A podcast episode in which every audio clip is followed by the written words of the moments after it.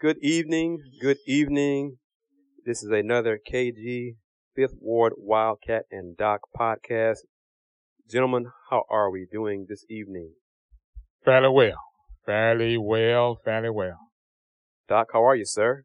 I'm doing well. I'm really excited with all the different issues that have uh, and are currently changing the landscape of sports. A lot of topics. It's a good time to be a sports reporter, sports analyst, a sports professor, and a sport management teacher. It's a good time to be in the field. Let's get right into it. Uh, you know, I'm, I have a voice now. I didn't have one a few days ago. I sounded really bad. It's really, really awful, but let's get right into it. You want to talk about the thing first?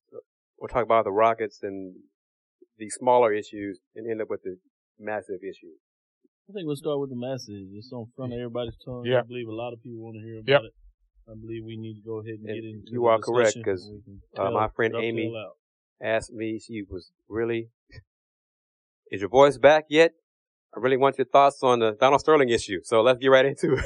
so, so, well, any backstory we need to give any listeners, we know about the, uh, audio that was posted, well, obtained by TMZ Sports Friday night, posted on the internet. I posted on my Facebook page and started traveling around because initially it got out Friday evening or so.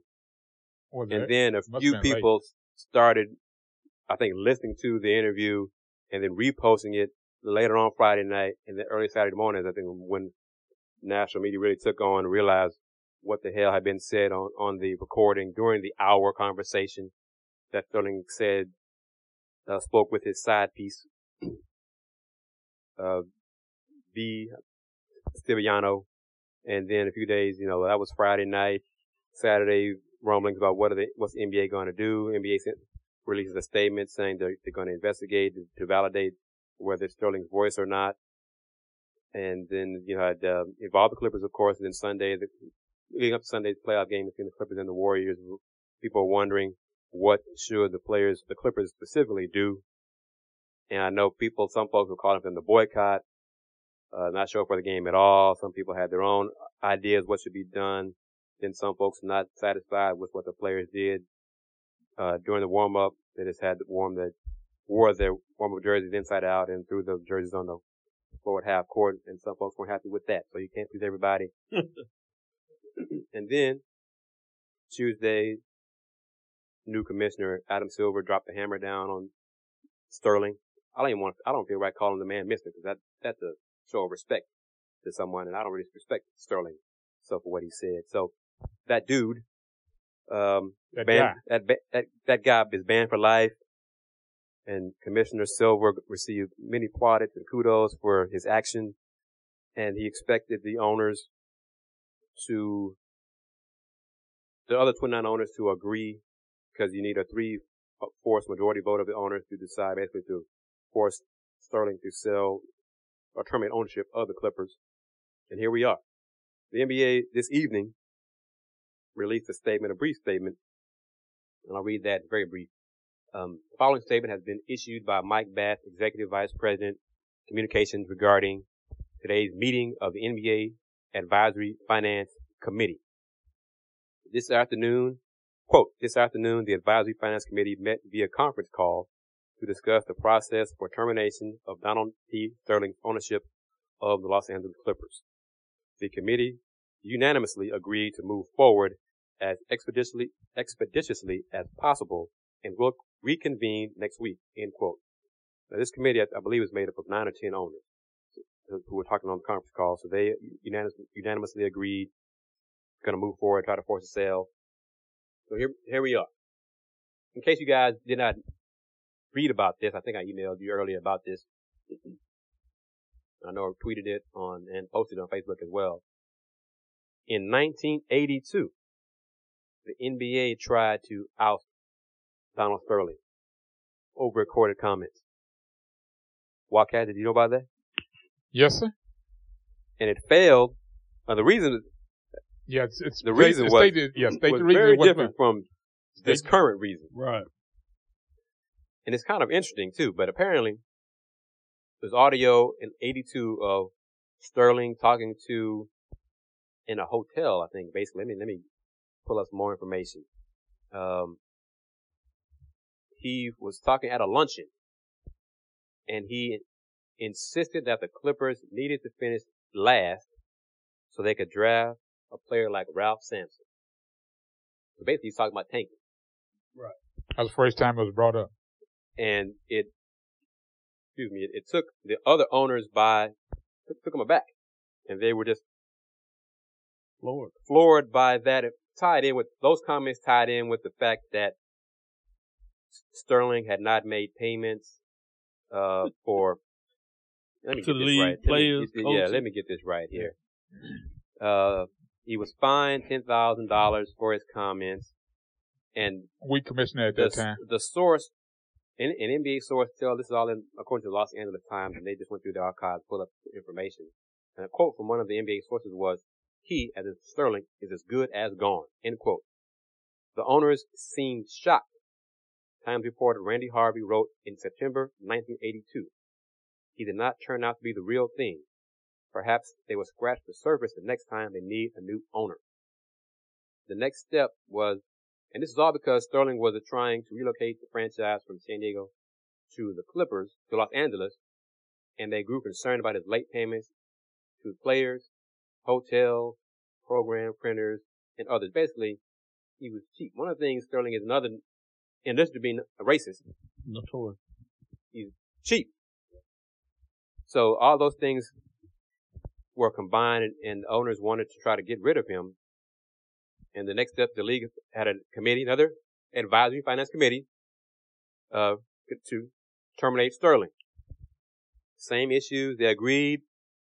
But eight days after the committee's vote, Sterling announced his, desire to sell the team, which bought him time, and the league's effort to remove him eventually lost steam.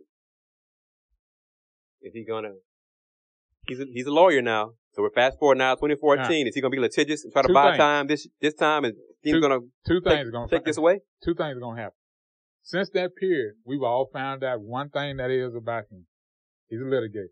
True. He doesn't mind fighting. One. Two, he doesn't mind paying fines. We found that out. This is gonna be an ugly two to three years. I don't, I don't think it's gonna take that fast. And one of the things I talk Now, about is Take that fast, take that long. I don't think it'll take that long. Okay. And the only reason I'm saying that is because don't think it'll the take- process through the courts. I understand that. I don't think it's really gonna get a chance to go through the courts so far. I think just as people think about him being a litigator, you got to remember that everybody on the other side are litigators as well. True. And the issue that he has that has been able to allow him to, you know, survive and flourish to some degree as a litigator is usually he's dealing with people that have less pockets than he does. He's running into an entity and organization that literally has nine times as much as he will at the bottom line. But the last time he paid a fine out was to the government about housing. And that was different. And, and I, he, he settled that though. And his every case he's settled, it's always been with one phrase that stayed the same,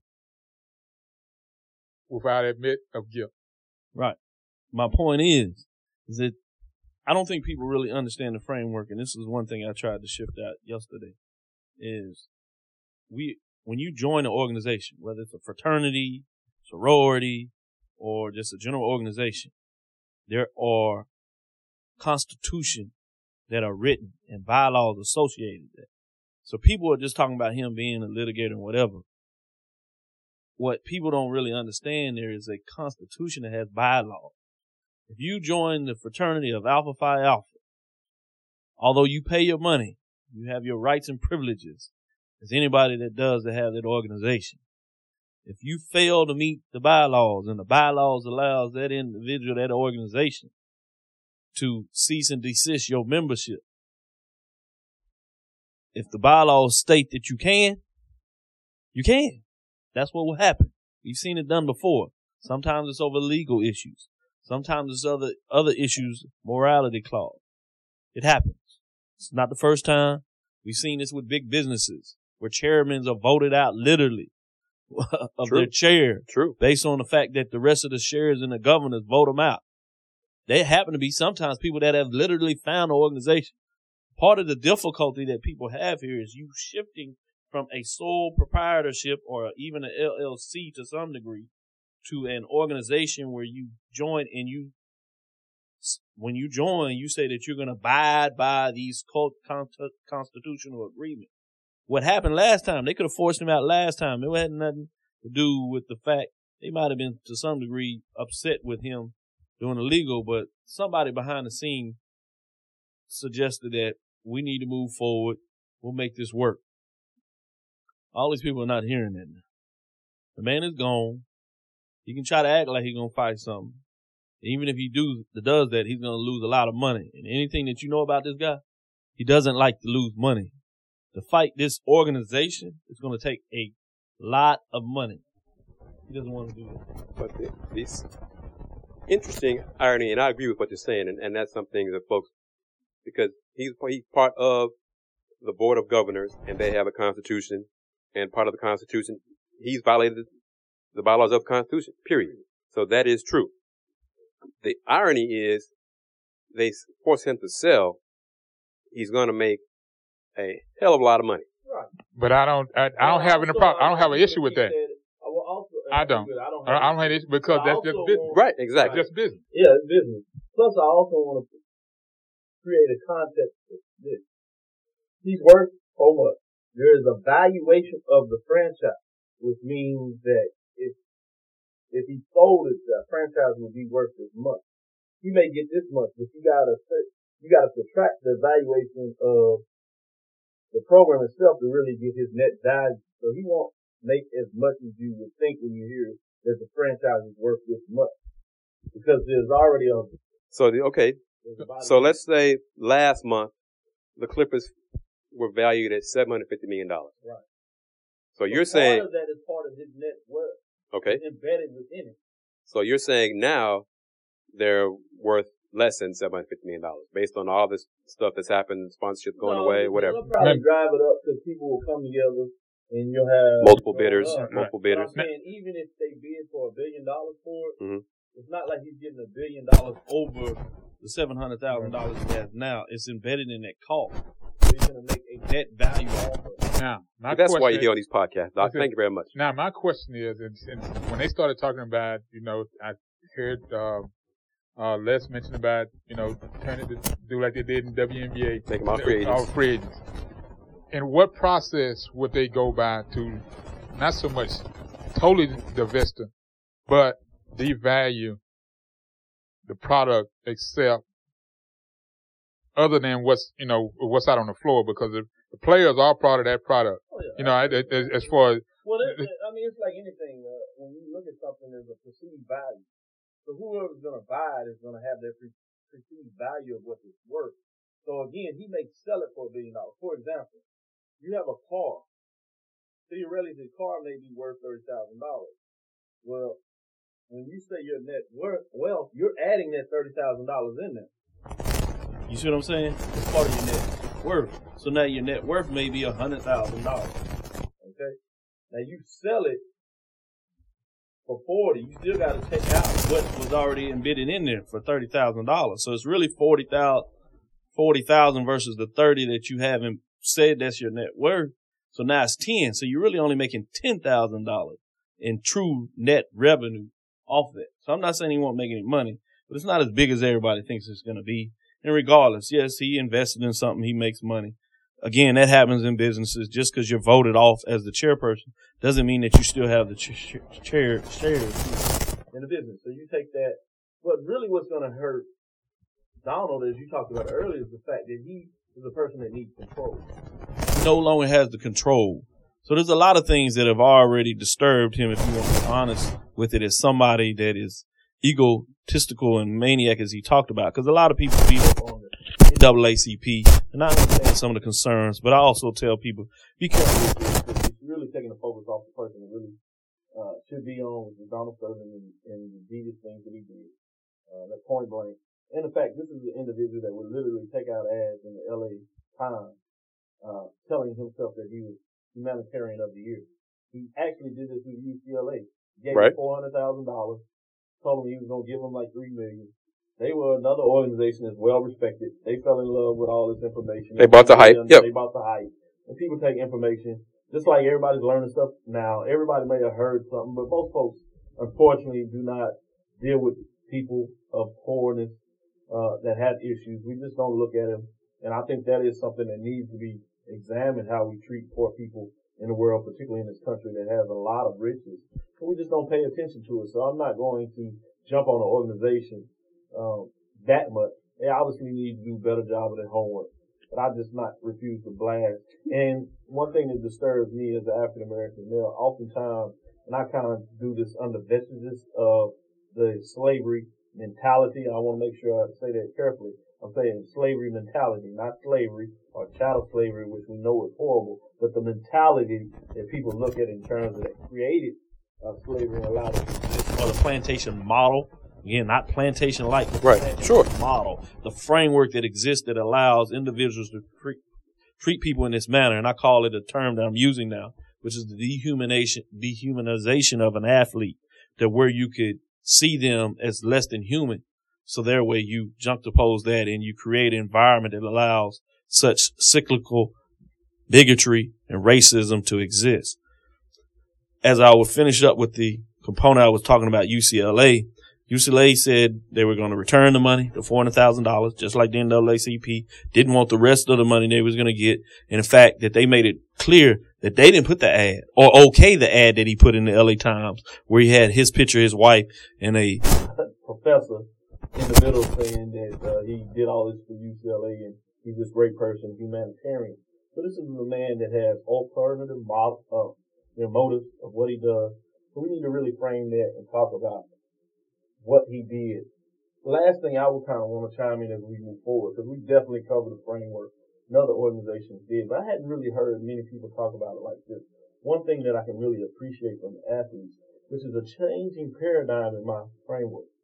For the longest, African American individuals were fighting for equality in this country. I think we've come a long way, and we need to make sure that we let people know that that component of what we did is there. There's still some issues out there, obviously, and you always strive for a better component. But these players uniquely seen this differently. And I've never seen a group at this level, particularly of young people, that looked at this in regards to not equality, but equity, which to me is what you heard uh, Dr. Martin Luther King talk about later, when he transitioned really from equality to equity you talk about African Americans that fight this continuously. We talk about in a lot of frameworks in regards to the next layer of equality and equity. And when you really look at equity in terms of business, that means that you have a share when you look at equity, a partnership. Partnership, exactly. And so these um, professional individuals, with LeBron James being the worst, one of the first ones that came out, and I give him a lot of kudos to uh, you don't necessarily see this. And once he made a statement, I thought it was easier. And Kobe Bryant, when people frustrate him, I give him a lot of credit because he came right out real quickly as well. Uh, then later Chris Paul and the fact that they were very savvy in bringing in Kevin Johnson they were concentrate on what they were doing. And when you come into a business, we go and open a store. Just because I'm mad at you doesn't mean that I'm gonna stop revenue coming into the store. I'm gonna find a way to create a way that we can either uh, leave the business amicably and get in our money, or ask you some questions of where we can do So he stated that very loudly and clearly that this individual does not have a place in our game, meaning that he's in partnership with this. Right. I think that was very savvy. They were smart enough to say that we don't want to st- destroy this, so we're not going to strike right away. Smart to say. Worst comes to worst, and you don't understand that we believe that we're partners in this, then we're going to have to do some things maybe a little more challenging. But they made a statement, put the black on, dumped the shirts, they had support, and they were even prepared, as we know now, literally to walk out Tuesday night if Correct. things were not done in a manner that was salient. Remember, they asked for three things. Justice, what they thought was a quick but uh, done. Immediate matter. Nobody else can argue with that. 72 hours for something to come out which also tells you a lot about social media and how it's changed the magnitude of how we saw things. It's kind of a separate subject. And the fact that they were unequivocally saying that this man cannot be a part of this league. And I think that is a significant framework to look at how, at least in basketball, players, particularly a, a large amount of players, almost 80% were African American, see themselves in a whole different framework than we ever saw before. And the financial component, I laughed when I heard that, uh, not the part that the people that were sponsoring it left, but the fact that one of the 12 eventually that all left started with Coach Farm. And the fact that they said that we don't know if we'll be a part of the Clippers and Donald Sterling, but we're still going to support Paul in terms of continuing forward moving with that. That was salient. And the fact that one of the people that pulled out was the water company has ownership in part by um, the mogul rapper uh, out of New York, um, not Jay Z, but uh, what's his name? Diddy. Diddy. Yeah. Puff Daddy. Puff that. Puffy. Sean Combs. Sean Sean Combs. Combs. There we go. Sean Puffy Diddy Daddy Diddy Combs. Yeah. framework. And I think that was important to see the shifting of how you do have some major players embedded in it. And let's and let me continue that. Speaking but first, that, hold on real quick. 'cause yeah. I want him to go ahead and say who you are, sir, because that was great. Tell everybody who you are. Well, Yeah, you're gonna carry us today, Coach. No doubt. That's why you're part of this show. Uh, uh, I appreciate But go ahead. Yeah, go ahead. Go ahead. Yeah. Dr. Kenyatta Cavil, Texas Southern University, a professor of sports management. I look at all components of sports, but I'm really interested in the uh, historical, culture, uh, social, historical framework, and we look at sports, particularly for the African American diaspora and the history of historical black colleges and universities, based on the business sports. How, how can folks find you, sir? You can follow me on uh, the social media platforms. That's Facebook, Twitter, Instagram. Dr. Kenyatta Cavil, D R K E N Y A T T A C A V I L. Again, that's D R K E N Y A T T A C A V I L. My Twitter and Facebook have increased. Uh, no people are listening, and I want to say thank you for that. Uh, if you have some questions that you burning that you want to get off, you can either do it on those platforms. Obviously, we have our site if you can go do that. But if you want to email me directly, um, Cavil, that's K Cavil, at phd-agency.com. I'll be more than happy to try to uh, exchange information. Wildcat, go ahead. I am. ca- I can be. I am the Fifth Ward Wildcat. I can be found Facebook, Twitter, YouTube, Blogger. Uh, what else? Um, TweetDeck. I'm all over the place. Um, at AKSV DCSR and JL Woodley One. Well, that's, One thing I that, want to close on before we. no, I want to. I want to continue that, but go ahead. Okay, th- th- we can. Uh, one thing that I was really uh, excited about is I read an article, and I students read it, and talked about W. Du Bois, who was somebody that I admire in a lot of ways Mhm. terms uh, teaching at Clark Atlanta University at HBCU for the majority of his career. And one of the longest components when he uh, submitted so much of his great research that was appreciated. There was a manuscript that he wrote about uh, Black Reconstruction in America in 1935. I actually had my students read this, and that's the one I seen the article uh, on um, the Nation that talked about what helped bring Donald Sterling down with the question, a threatened strike against racism. W. W. Du Bois uh, called on this action in that article, talking about a strike against racism. So it's interesting, almost a hundred years later, how that has come full circle. And professional athletes said many of us were questioning about the activism has really reverted to that statement. I think that's salient and important.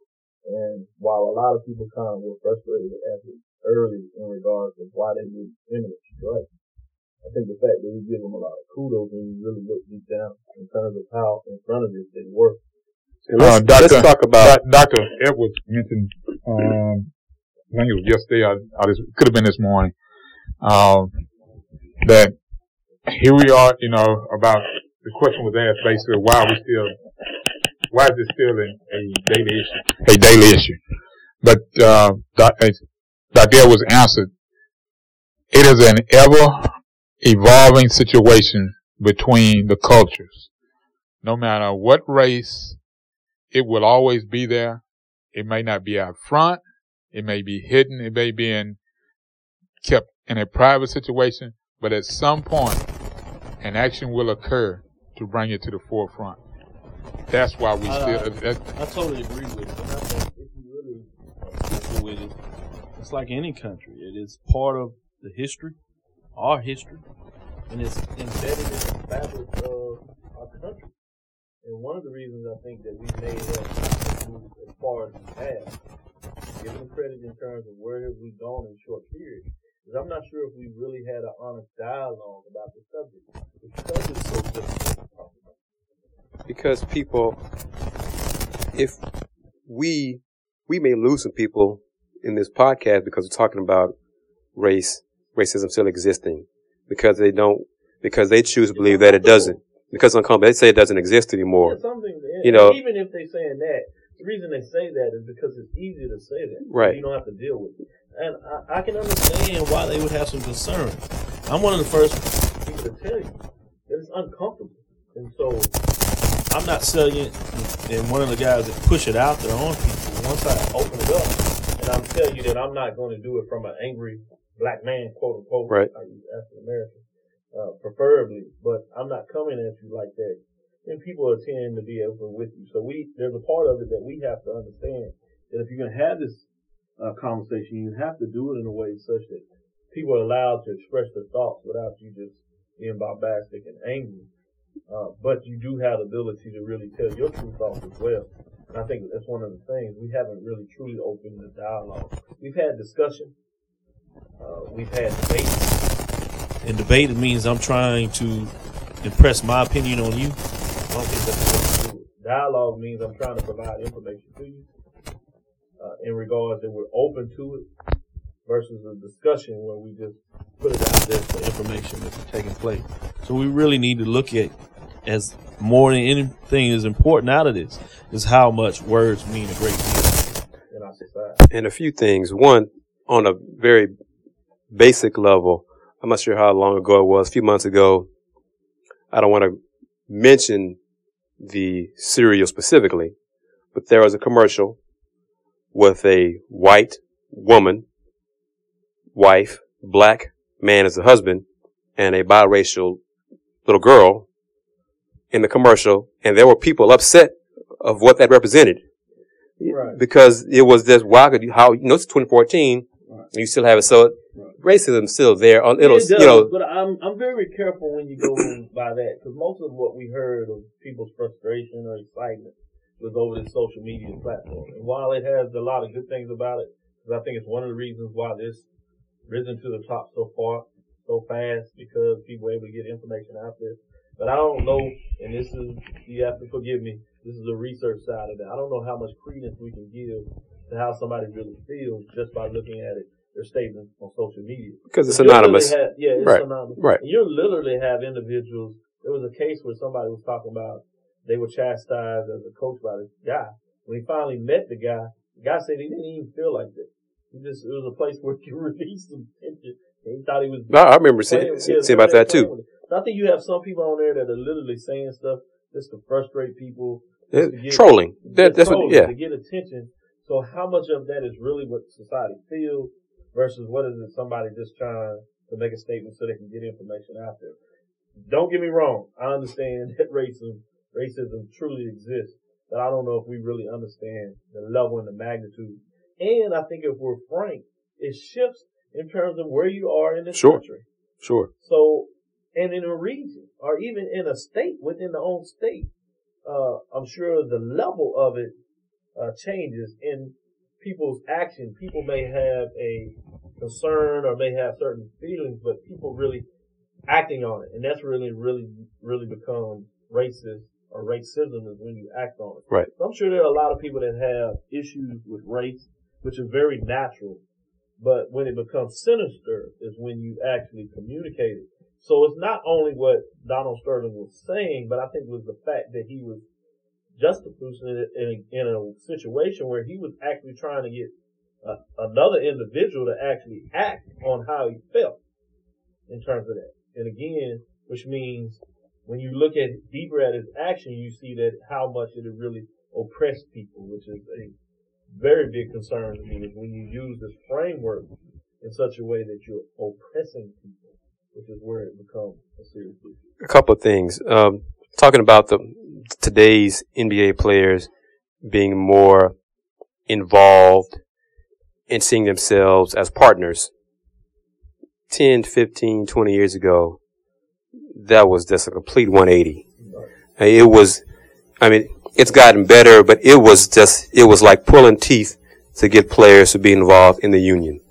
Right. You know, just, just get involved. Right. You know, Right. And that's because unions for a long time were, especially for African Americans, were not necessarily a place where equality exists. And you really have to look at the framework where we've come as a nation, in particular as a people in terms of African Americans.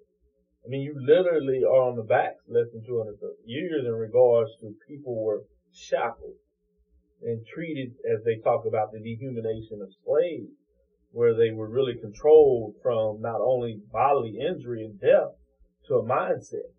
So you come from that and then you're starting to fight for equality. So much of this is a pathway uh, to moving, which is not only in terms of what you can do in society, but also a framework of mind. So it's very fair to understand that you make a great point that athletes weren't there yet. And I would argue and say they probably shouldn't have been there yet because they were really a lot of times facing issues of just trying to be a part of the league. I showed my students a movie called Black Magic, which I'm sure you've seen. oh yes. And that creates the framework where you know at one time you literally can blame blackmail. I mean, you had European American coaches that did not necessarily think of this, and you had ownership and literally blackballed coaches and players out of the league if they didn't weren't comfortable about them coalescing to the organization. And this wasn't necessarily just done to African Americans. Again, this was done to people that maybe created a, a, a universal vibe, and it's also done for people that uh, didn't like what unions did. So this was a framework of control. It just happens to be in this case, it, it was about athletes and these athletes that happen to be African American for a large of. Let's not forget that even the team, when you look at the Clippers, there's a Euro- European American on that team. That was very offended by the remark JJ Redick. and was JJ Redick, and to his credit, was like, I disagree with that. These are my families, and and this is my brother in terms of what we're trying to go with this organization. And he was ready to boycott as well. So, and you look at those that fought civil rights issues alongside of the group of African Americans that were young. Right. Oftentimes we forget these Right. students. hmm Uh, even the older group of African Americans were not prepared to fight civil rights because they were scared. And, That's and true. they rightfully be scared because they came in a different framework Right. and condition. And they had a lot much more to give up. Many of these people had jobs and families. So oftentimes when you see change, and I tell my students this all the time, usually change is done by young people. One, because uh, they're not They hadn't been conditioned. Uh, uh, it- conditioned as much, and they're not locked into Right. situations that require that they can't. and they're And not driven something by money. I, I think they kind of laughing when I say it is the fact that sometimes young people are just Crazy enough. be sick and tired. Yeah. Yep.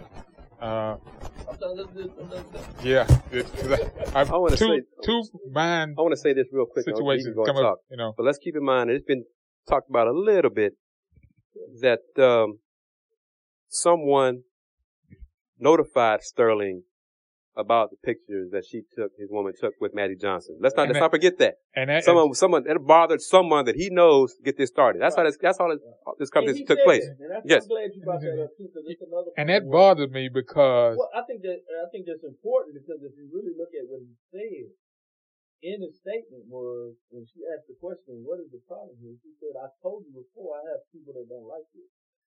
And it may be in regards to racism, or it may be the fact that as males, and I think we need to put this on the Oh, yeah. even if we're males, we need to look at this in terms of a gender issue as well, where you know uh, as well as I know that a lot of the dogs other men because we'll talk about their women and what they're doing. So how much of this is just Yeah.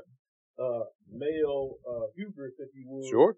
and Driven to the point. yeah, driven to the point where you're ridiculing this guy and talking about, oh, you spent a million dollars out there and she's doing whatever, flying your money, and it, it, it's less of it being just pure And- racism. and Yeah, you can't keep more you, you can't keep your woman in check. Yeah. yeah, you can't keep you just haterade, now as we would say in our new between the three of us, we well, we were wild and free. So you're right. you know, it's let's- let's just be honest. When when you hanging with your boys on that, uh, you know, hanging out, it's always about Man, It's about You control. you Let's know, get back to what his career oh, yeah. was. Yeah. It's just about control. And, And the, the fact that I think, males, and I, we need to be in front of this to make sure that we tell young men as we're looking at this issue uh, that just came up today in terms of Title IX, uh, United States government with the 55 schools that are under some serious issues investigation. If we can kind of tie this in full Sure. circle as we start Oh, yeah. to move uh, forward, is the fact that we do have a problem with how males cheat, uh, treat, excuse me, females, or how our young men, I should say, treat young women Like and older and all and ages. have an issue like less with, than people, like less human. They're just like and, and, like property, like objects. and have an issue, which is a a mental, sickness, uh, which I'll is a say, sickness. I'll say it Right. like this, have a mental issue with women being in charge of anything. That's a vibe. You know, even to, to the point of being a teacher or a coach. And at some point, it's got to change. It, Well, it- I, uh, the first thing that changes is the fact that we took the time out on a podcast and you said some people may not be as quite as attuned to this, but the fact that we were speaking on it, I, I think is something that's going in the right direction. But anything to change, the first thing is you have to educate people and bring it to the attention. And, and until we do that, you're right, there will be very little change. So Let's we let, have a responsibility to do that. I think. let me let's talk about the uh, as you just touched on the Title IX issue. Um, came out today. I heard on the radio while I was at, at the job uh, yesterday. I think I read an article about basically saying that Title IX at 40 years, Title IX has failed or is a complete failure. And I think the issue that Ar- Arthur was trying to get across is because it touched on this today. This is the first few paragraphs of this article. From huge state universities to small colleges and Ivy League, 55 schools across the United States are facing federal investigation for the way they handle sexual abuse allegations by their students. For the first time, the U.S. Department of Education revealed its list of colleges under investigation, though no details of the complaints, as the Obama administration sought to bring more openness to the issue of sexual violence on and around the nation's campuses. Uh, the schools range from public universities, including Ohio State, California, Berkeley, Arizona State, to private schools like Knox College in Illinois, Swarth, Swarthmore College in Pennsylvania, and Catholic University in the District of Columbia. Ivy League schools, including Harvard, Princeton, and Dartmouth, are also on the list. Schools on the list, for the most part, were unwilling to talk about specific incidents, but said they had been working with the federal department to be more responsive to student complaints. Um, each school, every school is, is by law, basically to investigate uh, accusations of sexual violence. And for years, schools have not done that. And I, Missouri is one of the it, main schools right now dealing with that head on because of, and it, I think the, the victim committed suicide right. because no one, the school did not investigate, did not do enough to uh, follow up on her, what happened to her. They didn't really believe her because I think it involved football players and, and ultimately all the scorn and criticism and everything that she was subjected to by outsiders.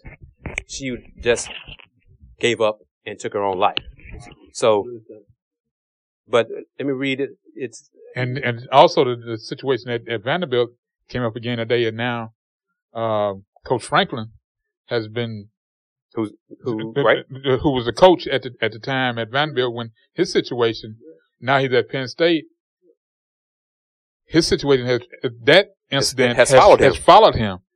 He could be out of a job because of that, because of what's been uh, he's been uh, been reported, and he's been allegedly accused of having conversation and trying to slight that situation away.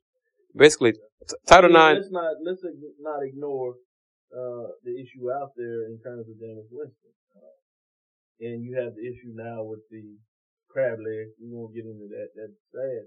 But the framework of his mentality and the association he had with the last case, and you had the article that uh, gave you a further insight in that, which probably gives a lot of people a lot more consternation in terms of what went out.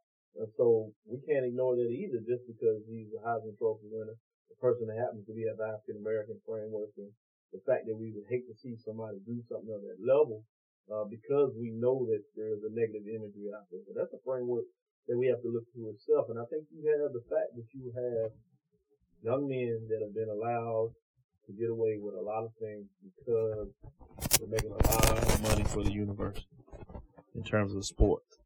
And that's why I argue the fact that we need to really change what they like to call the collegiate model, which, which they changed after amateurism was changed by athletics, which f- frankly means that they can make money off the back of young students, young athletes and not pay them. That happen to be uh, disproportionately African American and frankly, in my opinion, do not meet the academic standards of the institutions that they're going for, which creates a mindset that does not allow them to really be successful in the classroom. Now, I'm not saying that they should not be admitted into an institution, but I'm saying that they are admitted to an institution that they really don't have a great deal level of success on the academic side. And you're creating all these variables that allow for such things like this to happen, which frankly, I continue to say that the existing model is creating more problems than the solutions that people like to think that are out there in regards to young individuals getting these opportunities. And this doesn't even include the framework that I talked about. The other thing that's out there that a lot of people don't want to look at when they talk about welfare. You also had recently this decision in terms of affirmative action uh, being knocked down, if you would, or repealed uh, by the, the judicial system, Supreme Court saying that you could not use affirmative action in terms of letting students in your institution. But this is not a problem on the athletic side when these students are not making the grades, but they're allowed in in the auspices of a student athlete. So there's a lot of framework that's disturbing. I think I'm glad that we have an opportunity to put this on the table so people can maybe look at this a little different. And let me let me say a few things about this issue. Then I want to wrap it up with a couple of things. One will be about the Big Five, the power conferences, about to get what they want come August. So that's all. That's that's coming. So, okay, um, the Title IX issue. Uh, let me see if I can find it. The college in- investigations are done under Title IX of U.S. law, which prohibits gender discrimination at schools that receive federal funds.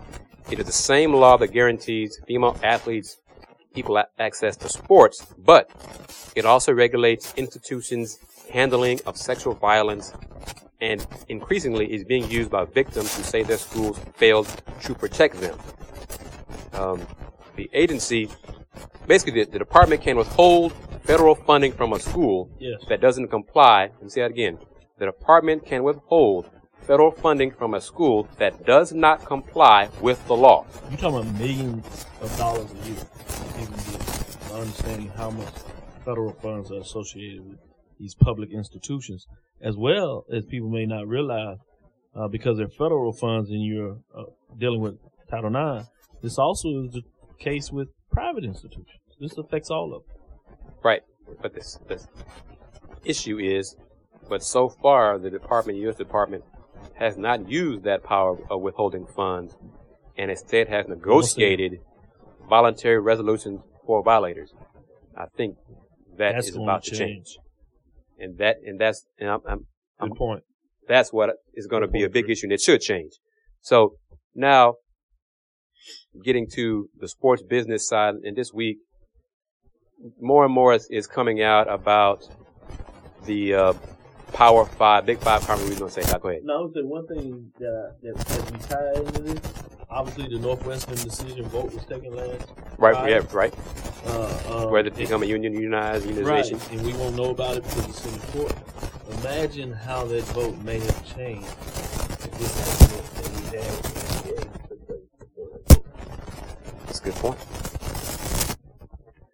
All right, let's see. The Big Five conferences, and, and Doc, you have touched on this in a few of the podcasts, but basically, the NCAA is probably going to allow power conferences to get its way, to have autonomy in, in terms of things like um, cost of attendance, and other issues like that, that the other 227, I think, schools, with um, like 80 something, 85 or so schools that are in the power, the big five conferences, but the other 227 will basically be SOL because they will not be able to, even if they all unify and unanimously agree on an issue, It ain't if, gonna happen. if the big Big 'em. Five doesn't agree It ain't with gonna it, happen it ain't happening. That's really what it comes down to, point blank.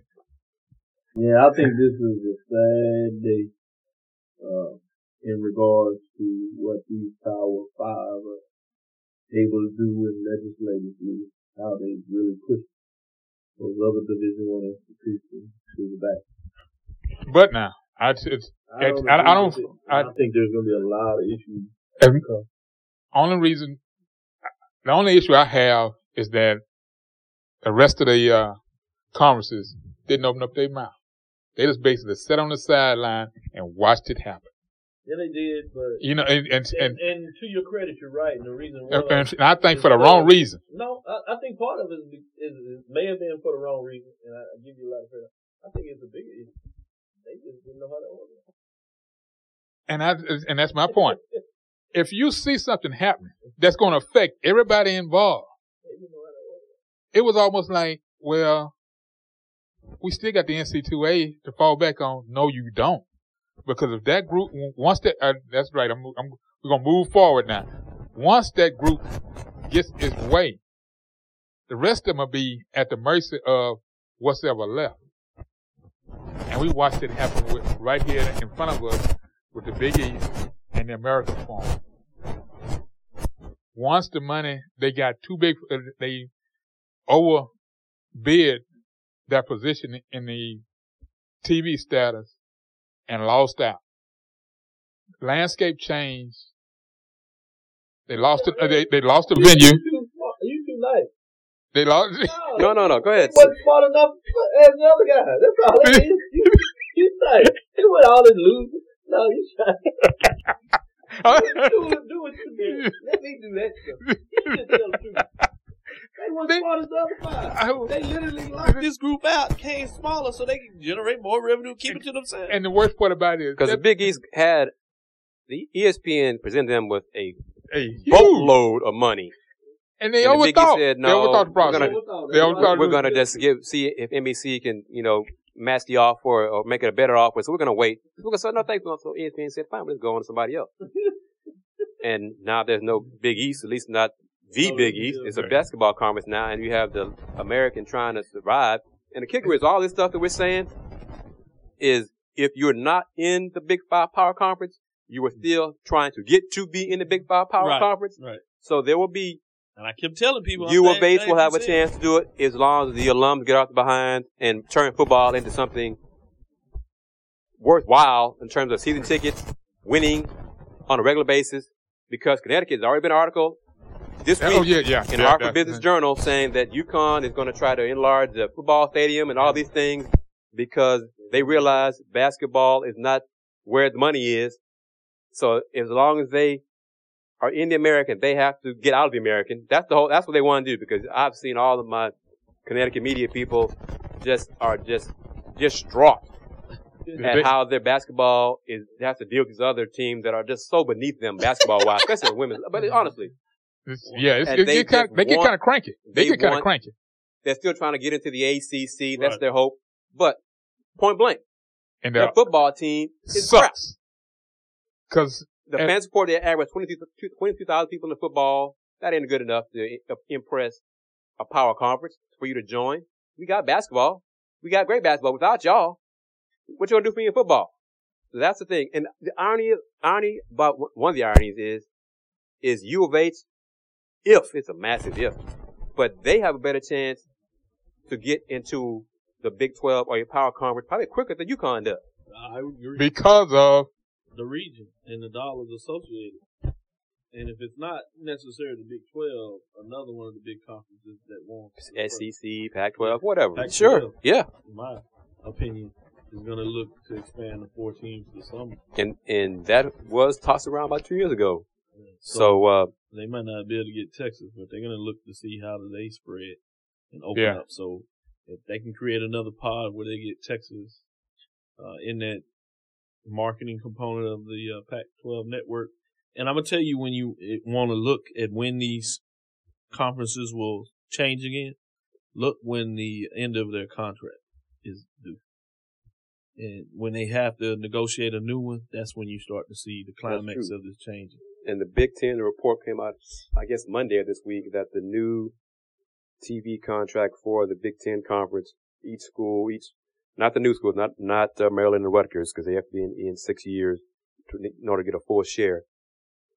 Uh, I think Nebraska will be six years soon, will receive $45 million per school from the new TV contract. Wow and they don't want to share this with anybody. And, and that's what this gets to. And, Those and, other 30 some, uh, 300, 200 some schools that we talked about, they don't want to share it with them. And so that's where this issue is, and they don't want to share it with the other FBS schools. So that's the major problem mm-hmm. I have with this. As I began the program telling you to look at this differently and from the NBA, I'm gonna bring it back. We're talking about equity issues, oh, yeah. not equality. We're talking about equity yeah. issues. How do you spread the wealth? And essentially, you have these big schools say, uh, that we're going to keep it all. And some people would come out and say, well, you know, they've done a lot to brand themselves in such a way that they can command that. And from that, I would say I agree with you. They have, but the way they did it was on the back of other individuals. So to give them credit for doing it to me is not the same when you look about how they went about doing it and really detaching themselves in such a way that they held other individuals back. And I believe that's just a bad framework of how we live in the U.S. and even a worse framework when we look at in terms of businesses. And that's why we have some general guidelines that generally speaking, uh, does not allow people to create cartels or monopolies because this is exactly what exists. Well, antitrust, you know, how, how, I'm going to ask this question. I will ask it like this then. How close are they at that point? I think they're going to have some serious issues with that antitrust when you start making these arguments. And I think that's why these guys are doing this because they're doing it in such a way that by the time the courts catch up with them, um, that they'll be looking at a, a whole nother framework. And so they may even agree to the antitrust by the end. Everybody else fell off, moved to less division because they can't afford it and things of that nature. So they still believe they're going to win out because what they have created. And that's why I said that's what's so dangerous is we've allowed this to fester so long that even those folks that are finally catching up with it whether it's through the court system and try uh, to create a way uh, to stop this, we can take it back to um, Donald Sterling in regards to this. We may agree with the outcome of the decision, but because for whatever reason, not saying uh, whether it was done purposely or not, I'm not even going to put that out there. I'm just saying for what it is, uh, not with my personal beliefs, that because it was not caught earlier, there is the ability that he's still going to have some type of financial windfall based on how this plays out. Well, that's the same thing I think you're going to see with the framework with these big five. Even when the courts lay it to them, they'll lose some money, but they've ha- they'll have so much riches that it's going to pale in comparison in terms of what they got to pay out, and even if they have to change the game. And at some point, this seems so far fetched now, but at some point, the bubble will burst Yeah. at some point. It may be 10 years from now or 20 years from now, but at some point, people are going to get fed up and just stop. The money's going to run out. No one sees it right now. No one cares to see that right now because they don't think it's going to happen. Will it be when people disconnect either from satellite, cable, or celestial TV? Man, I think eventually you're correct. Ultimately, the bubble will burst. But I think with and which one of the platforms will, will, well, I, that's the problem that I'm going to say. That I think you asked the perfect question because of these new media platforms. I think it's going to be a long time before this bubble will burst. I think there may be some issues outside of that from football in regards to the head trauma. I think that's a major issue. Some of these court issues, but all they're going to do is redirect and reframe what they're doing such that they can leave. Let's say they're, let's say that all these judgments comes out. They nail the NCAA. It pretty much has to cease to exist. Essentially, the CF, the Big Five have created their own pod where they'll be like, all right, we're fine. We'll create our own model of an NCAA. We'll take the antitrust, but you're still not working within those big five conferences. Plus maybe, let's say each of them go to 16 teams and create this platform. Well, even though the courts won and rechanged it by the end, they have everything set up to where they can survive. That's the point I'm trying to make. That you're right, that it will bust, but it may bust in terms of the overall framework, not enough where it totally catapults all these other big five conferences to where they can't exist anymore and continue to move forward. Let's talk Rockets Blazers as we wrap up this awesome, awesome podcast here. The Rockets won game five Wednesday night, basically thanks to uh, Jeremy Lin and Dwight Howard, Chandler Parsons, and a little bit of James Harden toward the end there. I think he scored eight of the team's last nine points or so. What's what's up with him? Thank you. I, am going to get your take on that. Because I'm going to tell you, I t- I'm it's, going with the same comment I had the other week.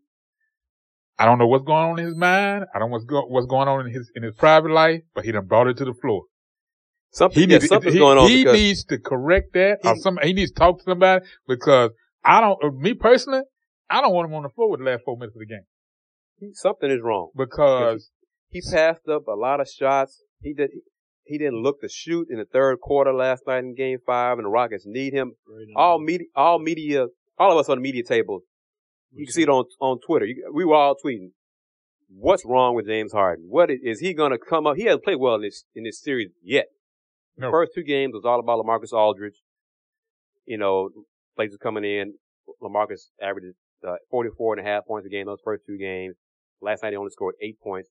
You see how Omer Asik, if he's allowed to stay on the floor and not pick up early foul trouble, he can force Aldridge to make tougher shots and get him out of his rhythm. That's all you can ask of any NBA defensive right. player to get a star player out of his rhythm. You see that with Tony Allen versus Kevin Durant. Just got to get him out of the rhythm. You make him take tough shots. They make him. Hey, good for you. You get him out of rhythm. But James Harden, I thought he was sick last night. I thought he had uh, caught Patrick Beverley's flu because you heard about Patrick Beverley having oh, yeah. one-on-one. I thought fever. he was at one point. I thought he, he looked like he, I mean, he just looked. He looked sick. He was ashy. I mean, he was his face was like drained. He didn't look like himself. It was like he was looking for the sideline. Like I need to go someplace. James Harden cannot is not is unwilling so far to accept Dwight Howard being his dominant force in this series. What if he's not used? What if not? Yeah. He's not. He had been a cool with that. Yeah. What if he's not cool with going back to well, being he picked a bad a second, time for that second mentally. table, second person, not the star player. Like you know, he was third wheel Oklahoma City behind Russell and, and well, Durant. Yeah, let's he forget. picked a bad time for, for for him mentally because that's what SA is right now. It, it, everything is all in his head. I don't think it's physical. I just think it's more mental with what's going on with him. And he needs to find, he needs, he needs to talk to he need, who he needs to talk to, get that resolved, and move on. Well, it may not be able to get done in this. Game six is Friday night. It's tomorrow yeah, night, so in, nine thirty in this postseason. But I would like to kind of take us back and look at this historically. You know, this has happened to him before uh, in the final. Miami, he, Miami, Miami. He looked so again. Lost. I wonder if it is a framework where when things get so chaotic and he kind of loses rhythm. We see it sure. uh, with jump shooters in a way, and I wonder if that's that kind of thing where he somehow loses his touch. Uh, that it, for whatever reason, it's amazing for a star to do that, but maybe he's the type of person that it just takes him a longer time to get out of such funk. It needs, he needs to get to the free throw line. And the Blazers are doing a good enough job yeah. to keep him off the line. Plus, the officiating is allowing more physical play letting more things go. yeah. So he's he seems to be having a, a tr- trouble adjusting to that physical element, not getting a lot of the foul calls in his way. I I cannot really recall how many Euro steps he's had in this series that he's known he's, he's famous for. The Euro step, I think, it's a travel, yeah. but his Euro yeah. step, you know, to the bucket yeah. for layups. He had had many of those. Right. Wes Matthews is taking it to him on the other end. He's working to have to work on both ends and you you seeing for the most part James Harden's defense has regressed. I mean, it has just gotten worse. I watched him with that Matador defense, and it's like it's. It, I, I, just wanted to. I was just cringing because at some point I was looking for somebody that said, "Say, man, go and sit down. Go and sit down because you are worthless right now." Yeah, I mean literally. He's not putting forth any effort. I, I, because when you sit and watch that on any level, Matador defense, it just chase your butt and when you coach on the sideline.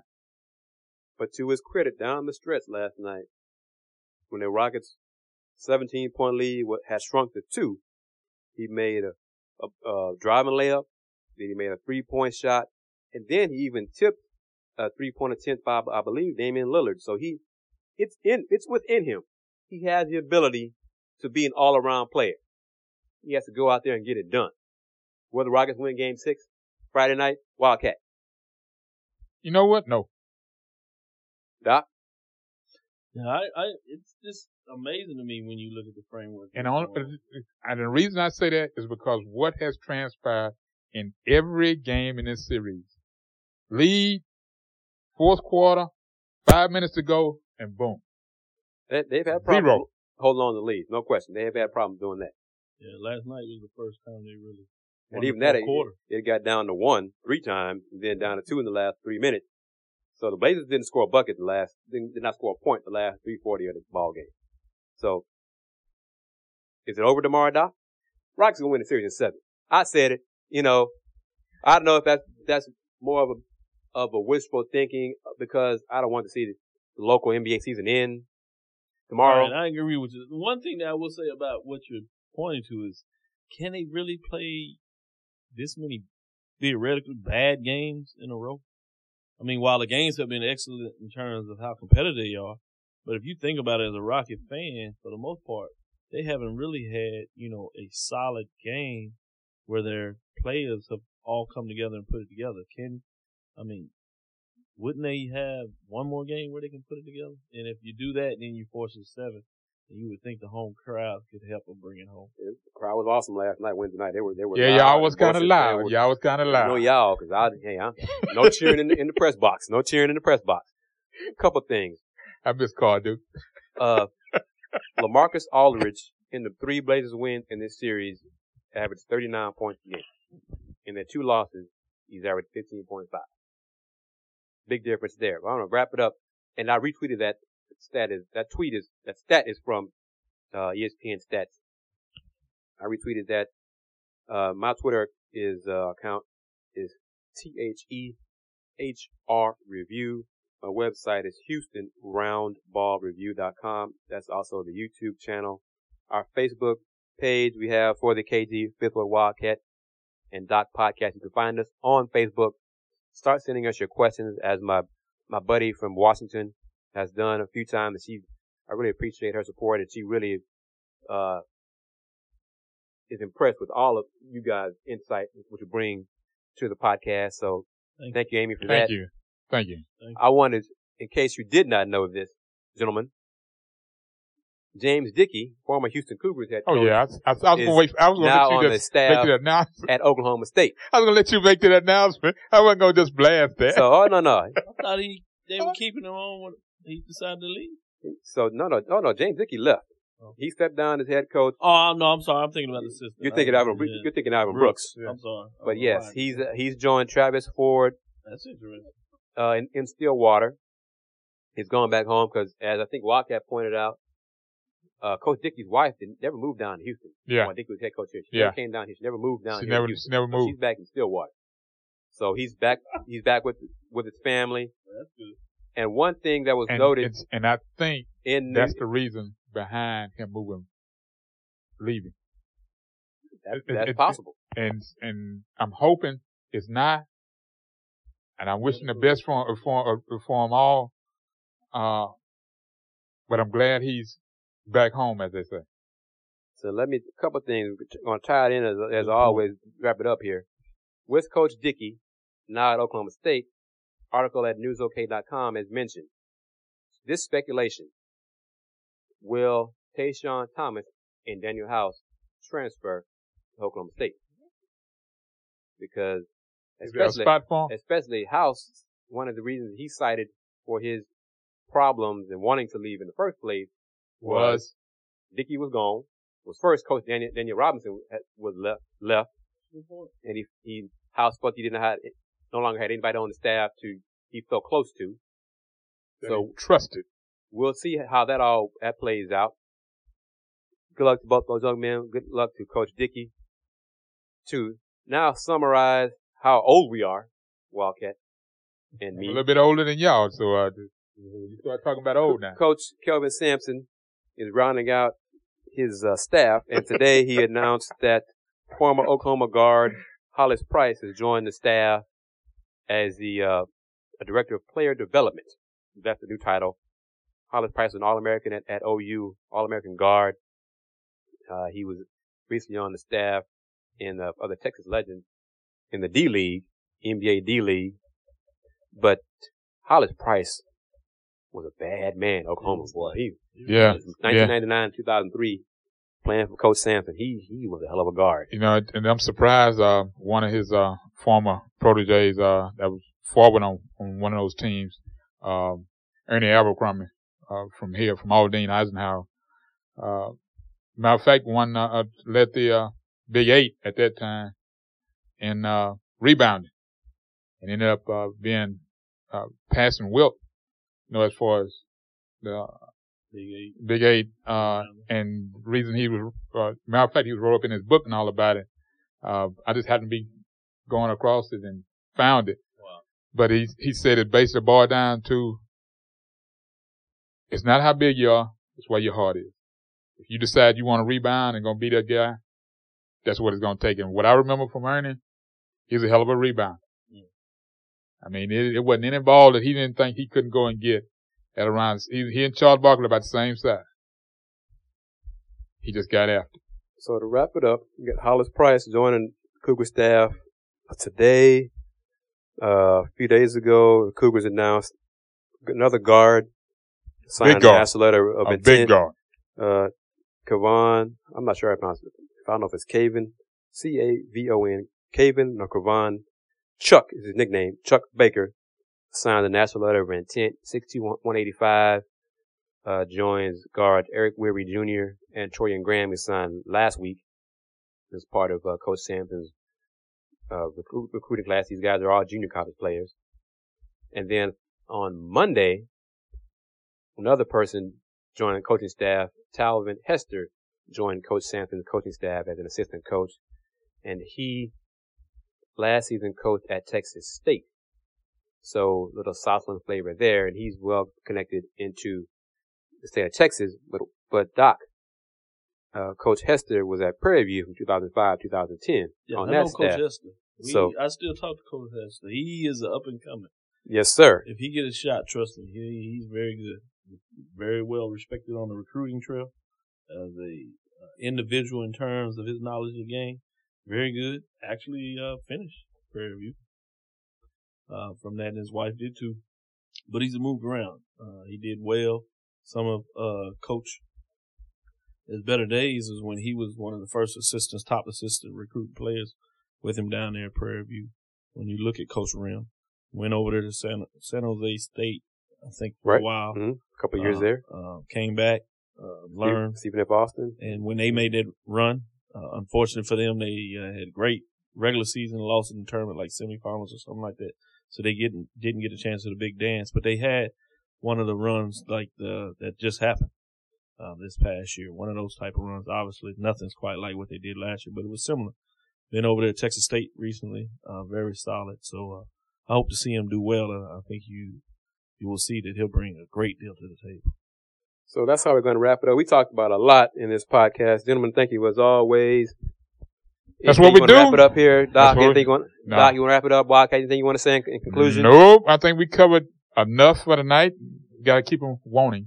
Okay, so you say rocket season ends tomorrow. Yeah. In six. You say, Um, say six. so okay, so I'm going to go out on a limb here, blind faith that Yeah, the 'cause Rockets, you saw them up close. I so the. Rockets will find a way, uh, to win in seven.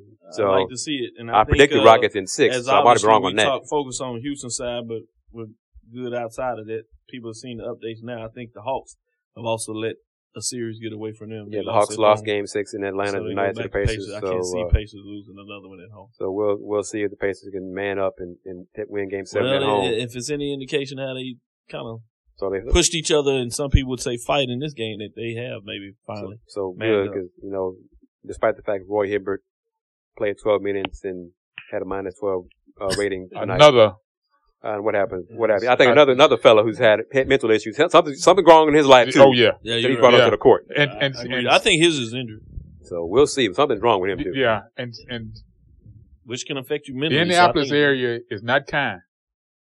Well, any franchise. No, the, the, the Indianapolis area is not kind to. Uh, I- I'm not athletes. disagreeing, but yeah, it's, it's, and then especially when you're not doing well. I agree. Um, can't deny that. and whether it's an injury or whatever, because uh, Granger had to leave Bes- because of off, you know, He His situation- he healthy. wa- he wasn't stay needed healthy. anymore. Yeah, he couldn't stay healthy, and they won without him. They- they- Right, but I think one of the issues that people point to is the fact that he was may not being able to do it on the court in terms of putting up the numbers. But he was a glue like guy. That. But he was a glue guy, and you start to see what they miss in Yeah. terms of him And bringing to bring I- I people will together agree with that. I- and, and getting people to leave stuff uh, in the locker room or whatever and move forward and get it done. And so I think they miss his character uh, in the league. One thing I would finish up. I know we, we're on time. I want to say thank you to um, Texas Southern University.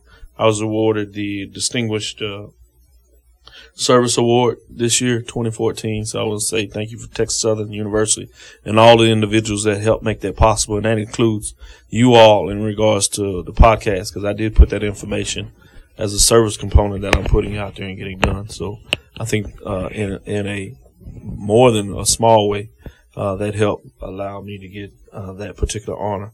And also, I'd be remiss. I had a childhood f- friend, particular high school, I should say, uh, that passed this past weekend, and I would be reluctant if I didn't give him his kudos in terms of uh, he'll be missed, sorely missed by his family and friends. Rest in peace, Chad Cotton. He lost his uh, life because he uh, was riding on a motorcycle, and the other individual uh, did not yield the right of way when uh, they should have.